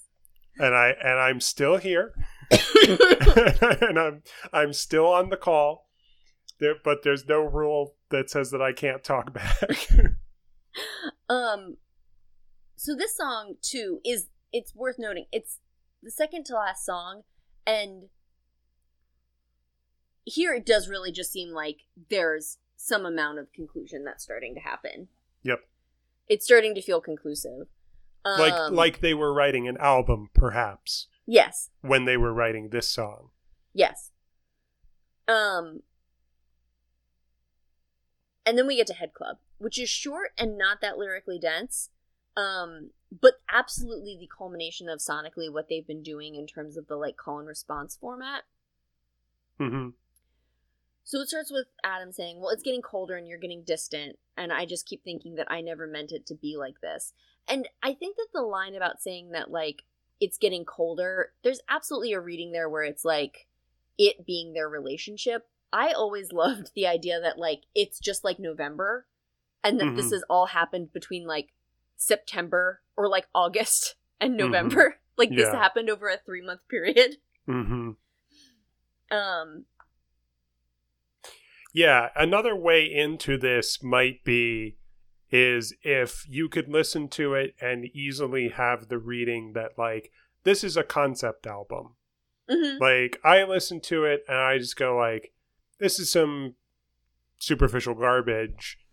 Um but if if it were like oh there's there's like enough of a narrative that all of the all of these songs are hanging on that Mhm. it's like oh there's there's like a concept and the concept is it's just this one this one summer when when the when a whole relationship happened you know Yes. from from start to finish and all the messy stuff in the middle um if, if that were a little maybe i don't know a little more on the surface or Mhm. or or a little more consistent or something then then maybe i would have found more of a way in Yeah, and that's I don't again not like plot wise, but like thematically, I do think that is a lot of what's happening here. hmm Yeah, yeah Um, but not like in a like rock opera sort of way. Yeah, no, that's fair. I might have come to that conclusion myself if I had uh, spent a little more time with it. Yeah. they didn't want to be an American Idiot. Will. Nor do I. So I I have talked in the brand new episode about the line I'm sicking sick of writing every song about you, which I do think is the um like key note line of It- this time period. It's the epitome of this type of songwriting, Yes. which which, which repels me. That like I'm sick of writing song every song about you paired with like why can't I feel anything from anyone other than you? yes. um is yeah absolutely 2003 to 2007 um but again we get this culmination of this round robin where suddenly every band ma- member is singing in order like in in o- over and over in a round don't call my name out your window i'm leaving and you know what a great way to end this album where you you've taken this concept of this call and response format and now you've taken it to the full extent where everybody on the out everybody in the band is participating in that like um format or using that tool. And especially because again i think part of what makes this album sonically different and lyrically different than a lot of the other albums that even came after this one is this call and response format, which I don't think is sustainable. Like they sort of got away from it later on. Hmm. Um they definitely started to in um Where You Want to Be, which was their next album. Um but I think when I was younger and they started having more songs come out, I was like, why did you get away from this thing? Like that was the thing that made you guys good, and now you're not good. yeah. and I mean, I think the answer is that like it's really difficult to write songs like this, and the fact that they were Yeah. able to fall into it for this one album and this consistently on this one album is actually really incredible, especially because of Right. how young they were. Like it almost feels like a mistake. Yeah. Um and then of course as I've mentioned, the last person to sing is not Adam Lazzara. I've mentioned the brand new episode. Last person to sing is not Adam Lazzara, it's John Nolan and because he got burned out, he left the band before they started recording their second album. He is back with them now though. They have gotten back together. Sometimes really- Really long goofy hair. uh, I'm I'm sure that that their success had nothing to do with him crawling back. Well, he had so he left and um formed the Straylight Run with Shaun Cooper and then his sister Michelle, Hmm. um, who I also saw at the Chameleon Club that same Warped Tour summer.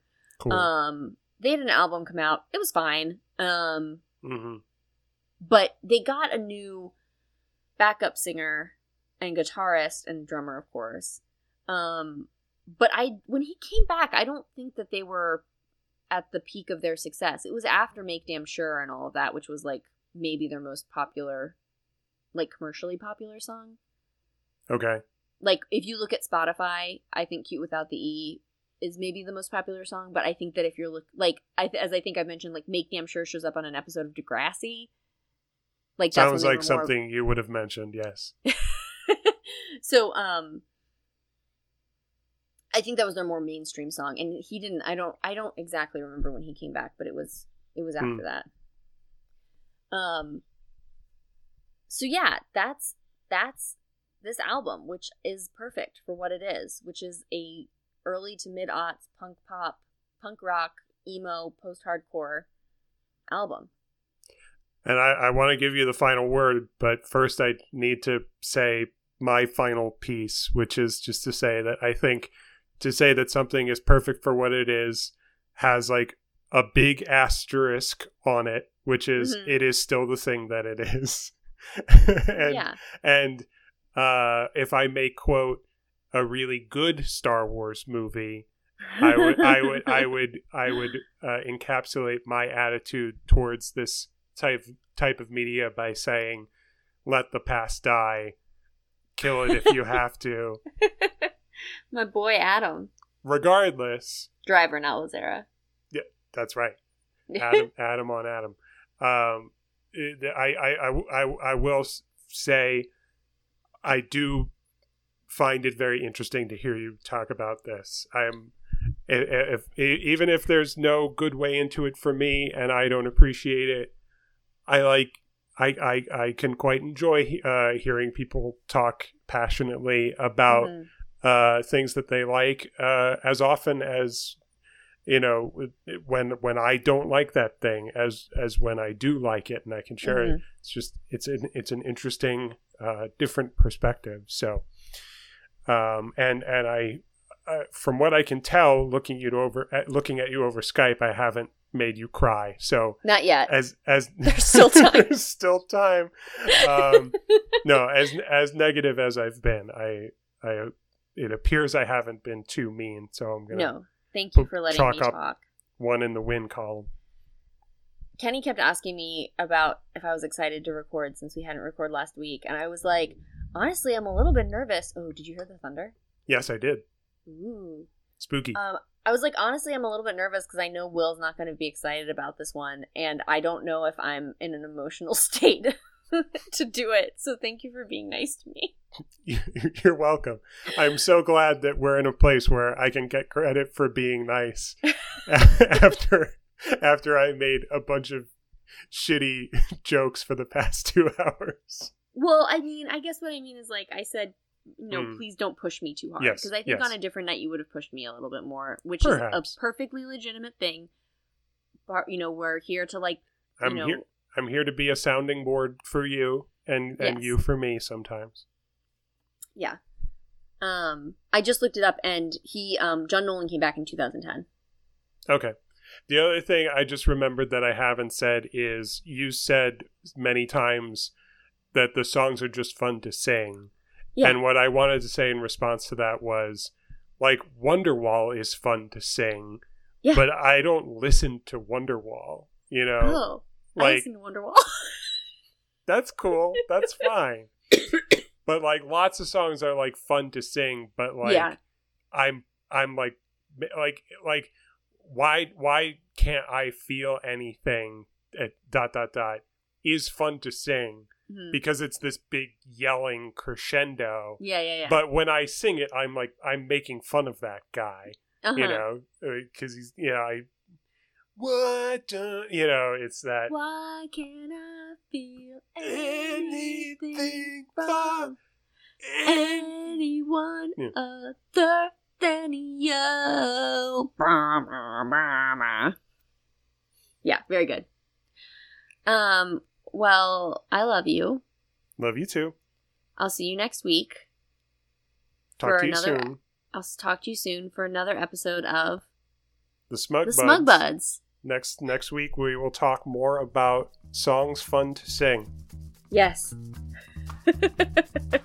Bye. Bye. Will is on Twitter and Letterboxd at youngest of one, and his website is williamhoffacker.com. You can find Liz at exclamate on Instagram, at exclamate underscore on Twitter, or on her website, elizabethdeannamorrislakes.com. Our website is smugbuds.com, and the podcast is at smugbuds on Twitter and Instagram.